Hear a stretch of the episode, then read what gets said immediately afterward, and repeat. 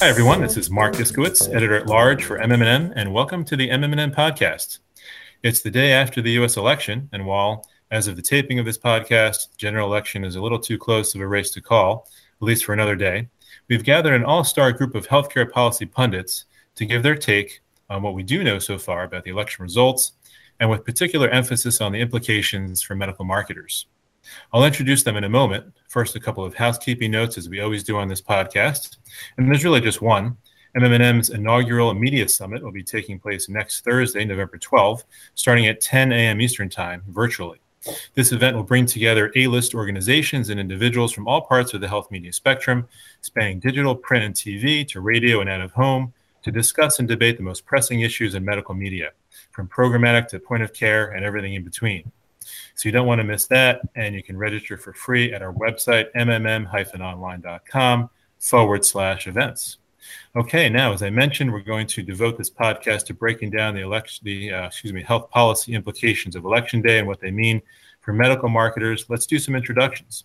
Uh, first, we have Tamar Thompson. Uh, she's V P, Government Affairs and Policy at Alexion Pharmaceuticals. She's a, an alumnus of uh, Bristol-Myers Squibb, Progenics, and G E, and she's no doubt managed government affairs for many clients throughout her career, having worked for several healthcare policy consultancies in and around the Beltway. Welcome back to the M M and M podcast, Tamar. Thank you. Really great to be here. We're excited to have you here. Uh, we also welcome Jon Bigelow. He's Executive Director for the Coalition for Healthcare Communication, which is the industry organization devoted to ensuring the high quality and continued availability of truthful and accurate scientific and medical information among healthcare practic- practitioners and the public. We're well familiar with his frequent policy updates for those working in the healthcare communications industry. And I've known you for many years, John. You're always a, a go-to source for any reporter. Uh, it's a pleasure to welcome you as well. Thank you, Mark. Glad to be here. And last but certainly not least, another A-list health policy pro whom I've had the privilege of interviewing for the first time a number of years ago, uh, Doctor Dora Hughes. Uh, she's Associate Research Professor for the G W Milken School of Public Health. Dora is a former Senior Policy Advisor at the law firm of Sidley Austin and a former Health Policy Advisor to Senator Barack Obama once upon a time. Welcome, Dora. Thank you. Looking forward to the conversation. I am too. Uh, thank you all for being here. Uh, and again, our goal is to uh, break down these implications for our industry, and we've got a lot of ground to cover, so uh, let's get started. Uh, I thought we would begin with uh, talking about what we know. Um, John, obviously a lot is still hanging in the balance um, as of press time, so to speak, but uh, set the stage for us. You know, what do we know so far in terms of the presidency and key Senate races? Well, certainly many people have believed all along that this is going to be a very close election in a bitterly divided country. Uh, there have been many twists and turns along the way during this election, many things that in any other year would have been considered the October surprise that would change the direction. And in fact, we finished the race with um, the relative positions of Vice President Biden and President Trump being very similar. Uh, in the last couple of weeks, there were some Democrats who began to dream of a blue wave, thinking that the tide was changing, but in fact, here we are at about two forty-five in the afternoon, the day after Election Day, not sure who has won the presidency. Uh, as we're sitting here, uh, Biden is leading Trump by two thirty-seven to two fourteen electoral votes. That number will change even in the next few hours. As further mail-in votes are counted, they probably favor the Democratic candidates on balance. And my guess is that Biden will probably be the winner when the votes are counted, but there's still a possibility for President Trump. And whichever way it finishes, there may be legal challenges that will keep us all guessing for some days, weeks, conceivably even a month or so into the future. Also, it seems that the Senate will remain under Republican control. There's an outside chance of it flipping, but that would depend on a lot of things happening, including um, runoff races in Georgia that will not take place until January. And I think it's probably unlikely. So probably the Senate will remain in Republican hands, and the House is clearly going to remain in Democratic hands. So we'll have divided government going forward. Right, which will make things an uphill climb for whoever is, is in the White House. Um, since uh, you know, Biden is in the lead uh, as of this taping, you know, can you just talk about the two scenarios a little bit? What would happen uh, in, in a Biden presidency? What would happen in, in a Trump presidency? Well, starting with what would happen in a Biden presidency, I think the first thing is, of course, um, there would be legal challenges over the next few weeks. President Trump has made it very clear he's going to run a variety of challenges. These probably would not overturn a Biden victory based on what we see now, but what we can't know is what little issues may come up along the way. I think the other thing, if Biden is the winner, is that Trump is not going to go away quietly. We have a very unusual situation where we would have a one-term president who could say that he wants to run for president again in twenty twenty-four. And whether or not Donald Trump actually intended to run again, it is probably to his advantage to say he's going to run again, to keep a lot of leverage in the party, to keep himself in the name. And that would make it a very difficult scenario for an inaugurated President Trump. And of course, the twenty twenty-four campaign is starting right now in both parties. People looking to be the next Republican nominee, but also given Joe Biden's age, very likely people starting to position themselves on the Democratic side. If we pursue the prospect of a Biden presidency, he would come in with the Senate probably under the control of the Republicans. So he would have to be very careful in how he uses his political capital in trying to get things done. He would come into office on January twentieth, at a time when COVID cases are very likely to be peaking even higher than they are now, when there's a lot of public resistance to certain public health guidelines, for example, to any mask mandates, at a time when a vaccine may just be about at the point of being approved, but where you still have to manage the rollout of that vaccine to various parts of our population.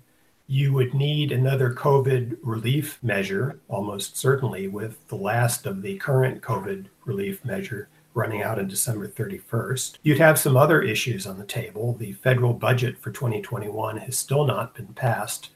There's a continuing resolution that takes the deadline to December eleventh, and that will probably be pushed into February, so it becomes part of his problem. And then, of course, you have other Uh, initiatives that he campaigned on. For example, in his case, the Build Back Better infrastructure and environmental uh, bill. So he is going to have a number of things on his plate.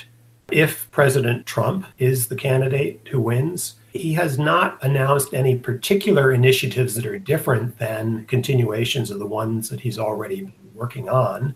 I don't think you'd see much of a difference in his behavior in controlling the COVID pandemic, but I think you may see some movement towards that final COVID relief bill. You might see a lot of uh, protests from people who are unhappy about his election too, so there's still the possibility of unrest out in the country. And I think you would see some significant changes in the Trump administration's key leadership, just as you would in a new administration from Vice President Biden. Thank you for, for that. And that that's a perfect segue to my next question, which is talking about uh, changes in the administration. Uh, you know, Dora, we've heard that if uh, President Trump is reelected, a lot of the career scientists could be replaced with political appointees. Um, who are some of those key players where we should keep our eye out for changes? Well, I think uh, even before I thought about the career employees, I would uh, think in terms of Uh, President Trump's current political appointees. Uh, it's not uh, clear whether the cabinet secretary, Secretary Azar, would remain in his position. It's not clear whether the C D C director, Doctor Redfield, would remain in his position. And then there's other uh, individuals, Doctor Hahn, F D A. Um, it seems like many of them have, have tangled or with the, the president or has have displeased him in some fashion. And so it's unclear if uh, if they might be uh, let go or if, if they might choose to resign. I would even say that uh, even those that technically can't be fired by the president uh, uh, uh, could be the focus of his wrath. Uh, certainly we've seen at their recent campaign rallies that they have chanted, uh, fire Fauci, uh, is uh, no secret of his displeasure uh, with Doctor Fauci at N I H. And so could be uh, on the president's list. That being said, there are some very strong civil protections for career officials. You do have to show evidence and be judged uh, by uh, objective board in, in terms of poor performance or misconduct or or, or other factors uh, along those lines. It can't be simply because the president does not like the advice uh, that you have to give. And so we might see some change in career officials because of morale, or they may want to choose other um, Uh, opportunities where they may, may be moved to different positions, but in fact, it's extremely difficult uh, to fire career officials, so that there can be this bridge between administrations and a, a deep bench of, of the expertise and experience needed to run the government. And I think that's particularly critical in times like this.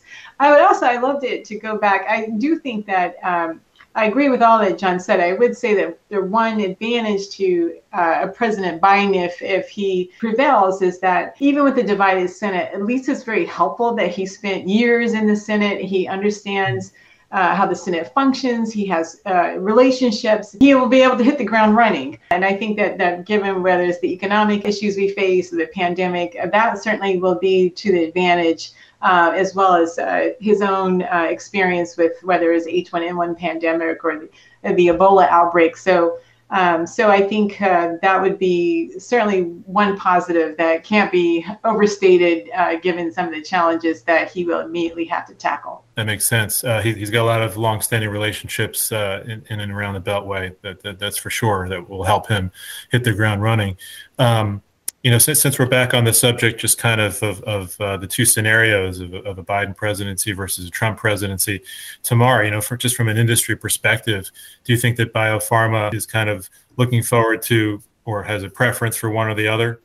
Um, well, put me on the spot there, Mark. I, Sorry about that, Tamar. I, I, I think, no, no, that's what I'm here for. Um, you know, listen, I think there are pros and cons uh, when you talk about a Republican or a Democratic administration for Uh, the pharmaceutical community. Um, you know, when you talk about things like uh, uh, drug pricing reform, um, which has been a hot topic, um, the interesting thing is that both sides of the aisle agree um, that drug pricing reform is something that needs to occur. Uh, there are other areas in healthcare, uh, specifically, you know, we um, are thinking about, at least I am, post-election, uh, November the tenth, because that's when the Supreme Court will take up the hearing on A C A. And so I think that, you know, these things are important issues for for which, you know, will affect not only the biopharma industry, but healthcare at large. Um, and it is interesting to see how uh, some of the traditional values of each party have overlapped. You know, when you look at drug pricing, going back to that, you know, I think we what we disagree about here is how to move forward with reforms. Um, but I think everyone believes that the reforms need to occur, including industry. Um, but how we get there is the challenge. Um, and so it will be interesting to see as we move forward, should we have a Biden administration and a divided Congress, um, with the Senate being held by the Republican Party, how uh, we are able to tackle some of these larger macro challenges um, that are before us, not only on the healthcare platform, but specifically um, looking at pharma in general. Macro challenges indeed. And uh, speaking of that, John, you know, we didn't talk about the F D A, I don't think yet, uh, when we were talking about, or when Dora was, you know, kind of talking about the key players. Uh, would you, do you think that we could see a change uh, there in terms of the commissioner? Well, I, I think you would certainly see a new commissioner if uh, Joe Biden is becoming president. It's uh, what is commonly expected at a change of administration. And as Dora indicated, I think that even if President Trump is reelected, Doctor Hahn's tenure is very much in question. In fact, I would say that he almost certainly would be replaced with somebody who would be, shall we say, more um, attuned to President Trump's preferences. If that were the case, I think a danger would be that President Trump has in the past flirted, before he appointed Scott Gottlieb as his first F D A commissioner, with appointing as an F D A commissioner someone who took a market-based approach to product approvals. For example, he's talked about people who have suggested that you run some studies for safety, but you put a product on the market and then let the market determine if it's effective. And to be honest, that's not that much different than what President Trump was proposing with hydroxychloroquine or some other potential COVID therapies. In contrast, Vice President Biden has made a central tenet of his campaign the idea that science matters. And I think you can be confident that he would appoint a public health specialist or scientist as his F D A commissioner. Many people have mentioned Josh Sharfstein as a contender. He, in the Obama administration, was initially the acting commissioner and then the principal deputy commissioner under Peggy Hamburg. And as recently as the last few days, I saw him in a biopharma Congress session being asked straight on, did he expect to take a senior role in the Biden administration and would he like to be F D A commissioner? And he he dodged the question, but he did not dodge it with any protests of innocence. So I I think he would be a possible candidate. One other thing I would mention is that I think that the unprecedented political attacks against the Food and Drug Administration over the course of the last several months, especially in relation to the uh, idea bruited around by the White House that they were somehow trying to delay COVID vaccines and products, or even were part of the deep state trying to block President Trump from progress in that area, has demoralized a lot of key people within the Food and Drug Administration. And I think that Dora is right. There could be a number of people who um, vote with feet by walking out the door uh, rather than serve again in the next uh, administration. Conversely, if, if there is a, a Biden presidency, I would uh, expect those uh, who, who are in office to do a better job of deferring to the public health experts versus what we've seen over the last many months of, uh, you know, the constant, as Dora put it, the, you know, those who have tangled with, you know, the uh, the administration regarding almost every issue regarding the, the pandemic and the response to it. Okay, uh, thank you for that. A little bit of uh, conjecture. Uh, let's just uh, switch gears here a little bit and talk about Um, the you know next steps in terms of uh, healthcare policy issues that we could anticipate coming down the pike, um, whether there's a change in, in the um, executive branch or not. There are some immediate issues uh, that we can expect on the policy front. I know um, Tamar, you know, mentioned the, the big um, SCOTUS uh, case coming up, uh, but Dora, could you talk about what particular policy issues that you have your eye on? Uh, yes, I, I completely agree with uh, Tamar. Uh, the A C A case uh, would probably be top of the list, although with the possibly with the tie of uh, with the pandemic response. Just very briefly, uh, the on November tenth, we the Supreme Court will hear oral arguments with respect to forever the attempts by Republicans to uh, to repeal or get rid of the A C A.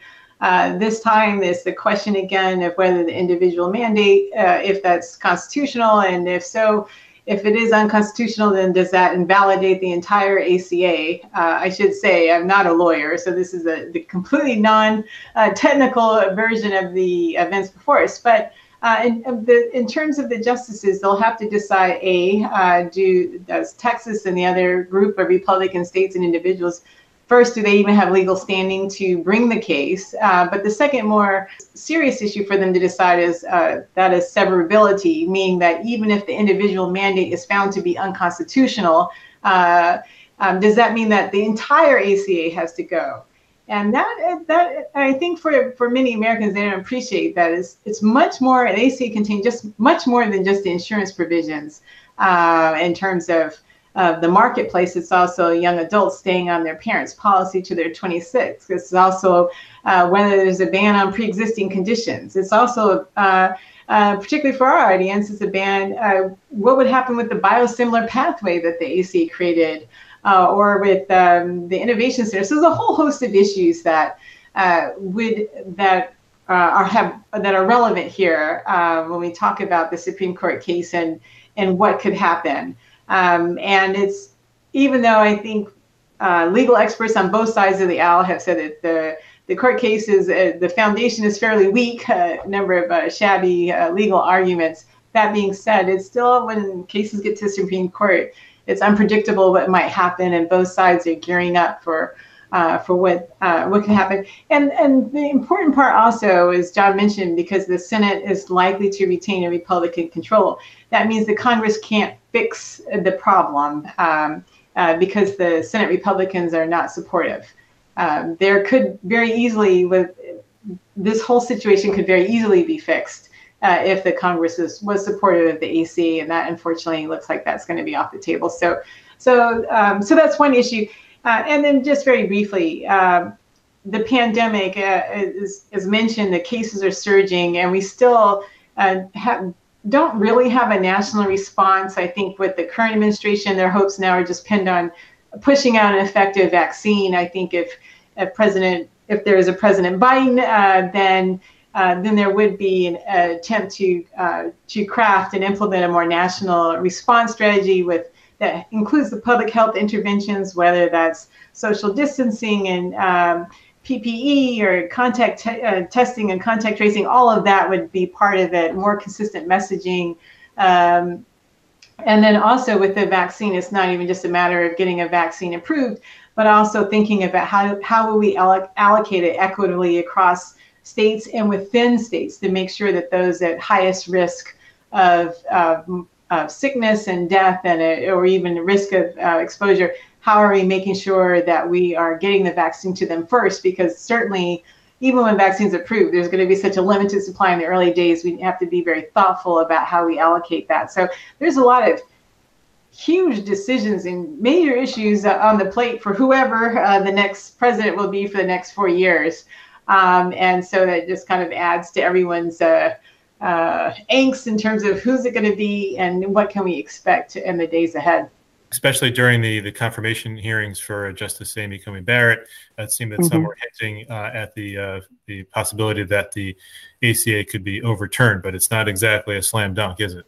No, uh, definitely not. There's uh, um, and and even I, I think as John had mentioned earlier, even even for the the Republican uh, nominees to the court, it's still not clear Uh, how they will weigh on the issue of severability as, as well as some of the other core issues. And so, um, so even though people will still be on pins and needles, I, it's certainly not a slam dunk uh, for um, for the plaintiffs, by no means. Uh, let's uh, switch gears once again and, and go over to the regulatory area. John, could you touch on some of the uh, issues that um, are of particular interest to the pharma industry? Well, sure. I think that there's at least a couple of areas to talk about. One would be uh, drug pricing reform, and another would be taxation. On drug pricing reform, uh, President Trump and Vice President Biden clearly have vastly different perspectives on a wide variety of issues. But actually, there's been significant overlap in their attitudes towards drug pricing reform. Uh, basically, the idea that drug prices need to be uh, restrained in some way. Both of them have talked about more generics, more biosimilars as part of the solution. Both of them have advocated for some measure to end surprise medical bills. Each of them has talked about facilitating drug importation, slight variations in how. Each of them have uh, talked at one point or another about having Medicare negotiate with drug manufacturers. Trump has backed off a little bit from that, but certainly it's a core element of Pre- Vice President Biden's approach. Vice President Biden goes a little further than Trump would in that he would like to limit increases in the prices of drugs to the rate of inflation and have tax penalties if that's not done. President Trump has talked about a so-called international pricing index, or more recently he's referred to most favored nations approach of limiting what Medicare pays for uh, drugs to a percentage of what is paid in foreign countries. And interestingly, Vice President Biden has proposed a panel that would determine what are reasonable prices for drugs that were considered to be, quote, abusively priced, end quote, uh, in which one of the criteria would be what the prices paid in other countries are. So when you look at all that, and when you also look at the drug price reform packages that have been passed in the House, Bill H R three, and also by the Senate Finance Committee, there's a lot of common ground that, that could come together in some kind of plan. I think the reality, though, is that if Joe Biden becomes the president, he's going to have a lot on his plate. This is not going to be a core priority issue. And we've already seen that President Trump has not really pushed this as hard and certainly not as effectively as people were anticipating he would do. So I think the most immediate possibility on drug pricing reform is that something might get fit into a COVID relief package if, in fact, there's a significantly sized package that gets through Congress in the coming months. And that might start with, for example, having some limits on the pricing of COVID-related drugs and vaccines. It could be a ban on surprise medical bills specifically for COVID, measures like that. Uh, after that, perhaps later in twenty twenty-one, there are efforts in the Senate and House to try to hammer together some kind of bill along the lines where they both agree. I think the other aspect from a pharma industry point of view, a marketing industry point of view as well, is that whichever person is sworn in on January twentieth is going to face a new fiscal reality, which is that the combination of the trillions of dollars in COVID relief that's already been spent and more trillions are almost certainly going to be spent going forward, plus the increased cost to the government of the social safety net at a time of profound recession, plus the decreased tax revenues, that equation equals much higher federal deficits. Uh, in the fiscal year that just ended September thirtieth, the deficit hit three point one trillion dollars. For the current fiscal year, it will almost certainly be trillions of dollars. And uh, each of the candidates has, during their campaign, proposed other ways to spend money, whether it's on infrastructure or on environment or on the border wall or on the military. Everybody has a way to spend money. And so somehow, they're going to have to find ways of clawing back some of that money. Now, the pressure is off right now. You don't want to raise taxes during a recession. Interest rates are quite low, so this is not as much of a problem for the federal government today as it would have been a few years ago or would be in the future.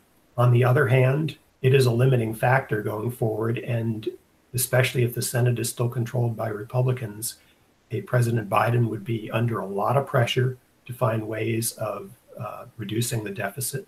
Even President Trump will probably be under pressure from the Senate Republicans. No one wants to have an increase on the taxes of middle-class Americans.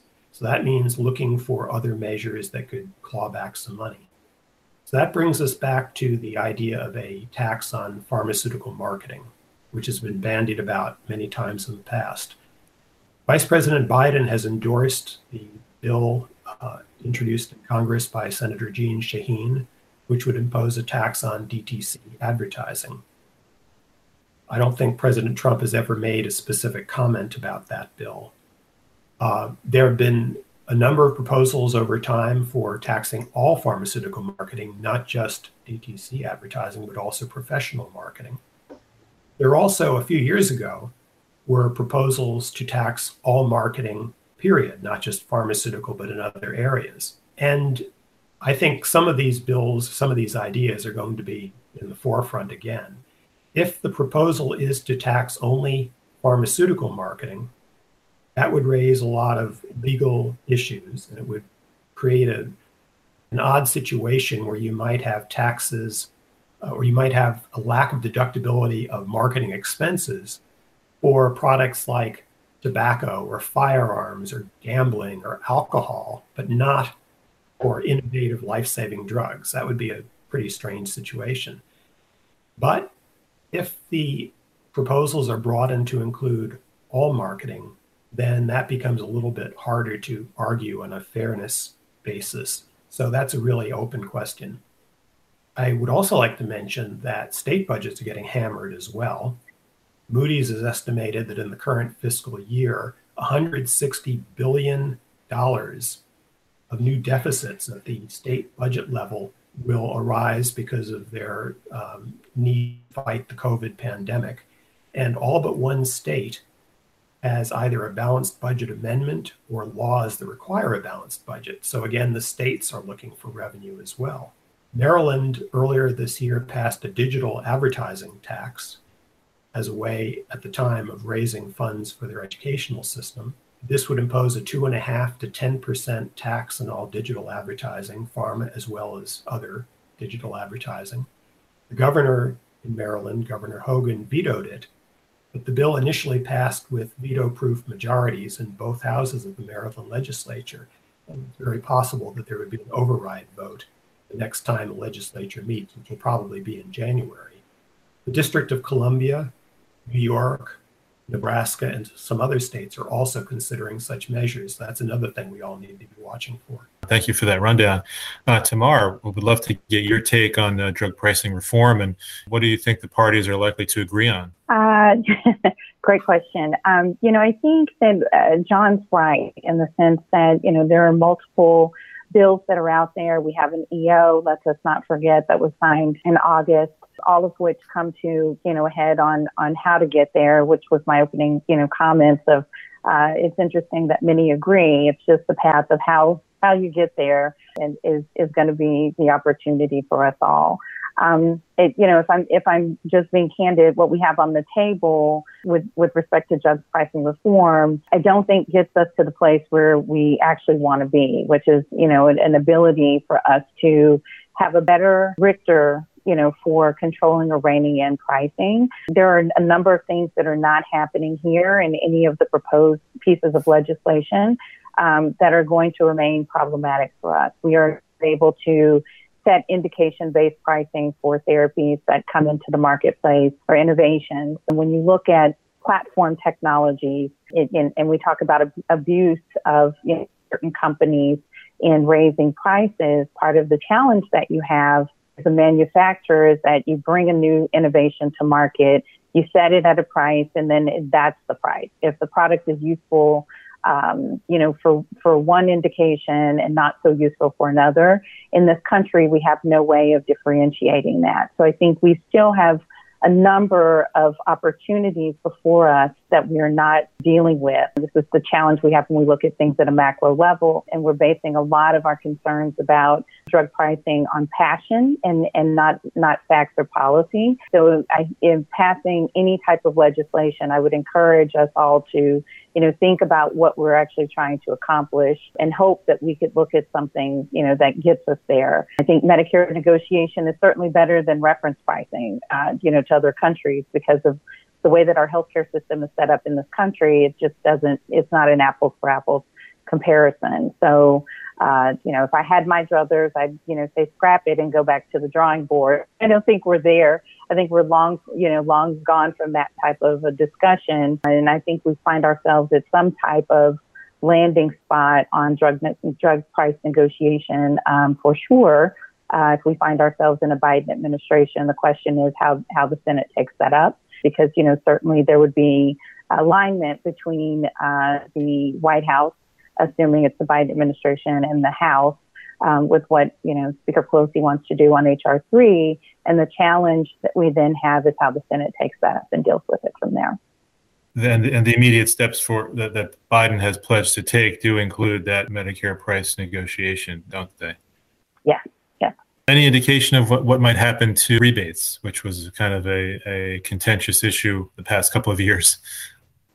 Uh, I think I'm going to go back and, on to Dora's uh, comments and my earlier comments about A C A, because, you know, the way we're handling rebates at this juncture in time, we have two paths forward. We can get the O I G to make an opinion to allow us to make some very differential decisions about how we think about rebating in this country for pharmaceutical drugs, or we can continue to work through what we've seen happen um, in some ways of, of dealing with things through the Innovation Center. On the tenth, if we find ourselves in a situation where we have the A C A fall or whether it maintains, you know, the Innovation Center becomes maybe more of a limited option. I think the challenge that we have with re- rebate reform Uh, it, it, there's a number of paths and avenues that we could take here. Um, my preference would be for us to have an O I G opinion that, you know, gives us a very clear pathway on how to deal with this, and that we're not we're not in a place where we're looking to the Innovation Center um, and rules and regulations that can be reinterpreted with each administration or, you know, when, when things change for us to be able to deal with rebates. It, I, I think that's the best path forward. Again, not a lawyer either, so I'll make the same disclosure, disclosure as Dora there. But I think the path for rebates at this juncture is unclear for the reasons that we've outlined in, in, in the whole conversation that we've had today, which is there's just so much uncertainty, not knowing which way the administration will truly fall, not knowing what's going to come out of the A C A and, and the path of, of what we're going to be able to accomplish in a divided Congress. Uh, and as uh, you know, the C E O of Merck, Ken Frazier, pointed out when uh, he and fellow pharma C E Os were testifying before Congress, uh, if a company brings a, a product at a low price to market, they get punished, um, you know, commercially, and that has a lot to do with the rebates. So uh, rebate reform, definitely something we could see rear its head going forward. Uh, okay, I thought we'd spend the last uh, couple of minutes, you know, talking about uh, public health. And Dora, you, you know, you touched on the country's pandemic response uh, earlier. Can you kind of give your take, you know, from a population health point of view, um, and especially with regard to the social determinants of health? What's your prescription? You know, what do we need to do, keeping that in mind and the fact that communities of color, African Americans, Hispanic Americans have been the hardest hit? What do we need to do um, to, to to find our way out of this uh, pandemic? Uh, thank you for that. And uh, although I, I appreciate your, your effort to move us along, I did just want to take thirty seconds to say, uh, even with the A C A, regardless, if it should fall, whether it's President Trump or Biden, they will have to come up with a new solution, because you will... Uh, At, you know, at risk of having twenty to thirty million Americans newly uninsured, that is a, not a tenable situation. And if President uh, Biden is elected, he's already said that he's going to push forward uh, a, a health reform, whether it's the new public option. And so I say that because all of the discussion about rebates and taxes, any of these newer options will require pay-fors or offsets. And so I think that that um, just kind of helps to kind of provide a bit more context. In terms of uh, uh, social determinants of health and health equity, I certainly think that Vice President Biden has made it very clear from his campaign uh, and his policy proposals that health equity will be uh, a, a core policy priority for his new uh, for his new administration. And that runs the gamut of from the very basic bread and butter proposals that we have to increase data collection and reporting, for example, so that we can better target certain populations, that we can uh, hotspot, what what have you, to uh, more proposals relating to uh, uh, vaccine allocation, for example. Uh, how do we uh, make sure that perhaps, uh, for example, uh, that we uh, using C D C Social Vulnerability in- Index to find the areas, the communities that are most at risk for, for bad outcomes, and Uh, make sure that they are not uh, sidestepped or don't have uh, full access to uh, vaccines and other medical treatments and, and tests, as we have already seen that they have had challenges uh, here to date. Um, and even more thinking more proactively, then how do we address housing instability? How do we address food insecurity? How do, how do we think about transportation so that we're, uh, as, as Vice President Biden says, so we can build back better? Uh, I think that certainly, even as a campaign slogan, I do think that they would very seriously look uh, across departments to think about what are some of the areas that we can increase investment or invest smarter, uh, have a, just a, a stronger, stronger America. Uh, and so I think that that's um, uh, could be very encouraging. One area that I would say that's that on both sides, I don't expect there to be uh, any change. Tamar mentioned the Innovation Center, C- the Center for Medicare and Medicaid Innovation, is part of C M S. And I will have to say that the current administration has really continued to uh, put forth these value-based uh, demonstrations, uh, the models through C M M I, and they've spanned the gamut from whether it's uh, hospice care or um, uh, better kidney care or more um, integration, clinical community services, the whole range of models. They've continued that drumbeat of putting out these new models that are focusing on uh, value-based medicine.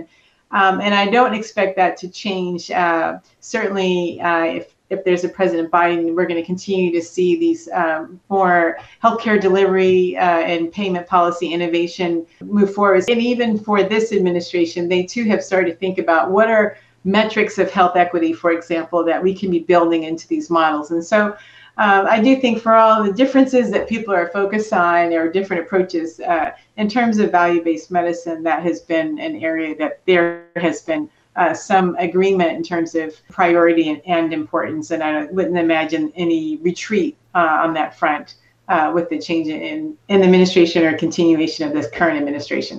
And uh, value-based medicine and, and, the, and the change from away from fee-for-service has certainly been something that uh, biopharma companies have, uh, I, don't, I don't know if you want to say embraced, but you know they've kind of been experimenting over the years with value-based contracting with payers. Uh, Tamar, would love to get your take on where you see areas of experimentation and innovation going forward as that shift uh, continues to gain traction. Yeah, so I, I think this is an interesting conversation on the value-based purchasing and contracting piece because Um, until we get to a place where we can actually measure quality of outcomes and talk about those social determinants of health and, and where um, therapies and medicines and overall healthcare can be useful, um, when you look at dealing with this from a pharma perspective, ultimately it ends up being a glorified rebate, right? Because if you if you don't have a true ability to uh, to measure the outcome on a meaningful scale and um, truly find the benefit to thread that needle through uh, the continuum of overall healthcare costs, and it really does just become a glorified rebate. So I think it, the interesting opportunity areas, we've looked at the Netflix model with the Hep C products. The challenge that I have with that model is that, you know, the way we pay for healthcare, the financing of the healthcare system in this country is that that's not a viable broad scale solution, right? Like, you know, if um, Blue Cross Blue Shield invests in the Netflix model, um, are they worried that Cigna is going to get the benefit of it when people churn through the system? And the same is true, you know, the Medicaid side of things as well. So I think that, you know, the opportunities with cell and gene therapy, and it's interesting to see what Bluebird has, you know, mentioned um, opportunity-wise with, with their model, assuming that, you know, they're successful. Um, so, you know, I, I do feel that there's no right one answer, and that I, I like the way that states are coming up with alternative solutions for their needs. And also looking at the variations of therapies that are coming into the marketplace and trying to work with companies, uh, you know, to be creative. So I do like the idea of uh, the way we're thinking about the Netflix model for Hep C and thinking a little differently um, for cell and gene therapies. And I do love that the um, this this administration has um, given that flexibility through eleven fifteen and thirteen thirty-two waivers to the states. Uh, to be able to come up with solutions that works for them. You know, just kind of pointing back to John's point, we we know that states are strapped for, uh, you know, for funding, and we know that that's going to only be exacerbated um, by the COVID situation. If we don't find ourselves in um, another relief package anytime soon in this lame duck, um, then we, we're going to see more Medicaid, you know, we're going to see more folks added to the Medicaid rosters, which only is going to tax the states further. So, you know, I, I like the idea of the variation and creative solutions, but the, the V B C and the V B Ps, whatever acronyms you want to use, it's not a one-size-fit-all approach. Thank you, Tamar, for mentioning the, you know, pay for effectiveness model, the Netflix model, uh, and uh, these these really innovative uh, payment-based models for cell and gene therapies. Uh, it's definitely an area of collaboration and something we'll, we'll keep our eyes on. I uh, want to just bring things to a close here. Um, I, we hope you all out there enjoyed this wide-ranging post-election day analysis. I want to thank our all-star healthcare policy guests, Dora, John, and Tamar. Thank you so much for indulging me here uh, for these last forty-five minutes or so. And I want to thank you, everyone out there, for listening. If you like this podcast as much as I did, please like us. Uh, please subscribe. Help others discover the show. And uh, that'll do it for another episode of the M M M Podcast. We'll see you next time, everybody. Take care. Thank you. Thank you. Thank you.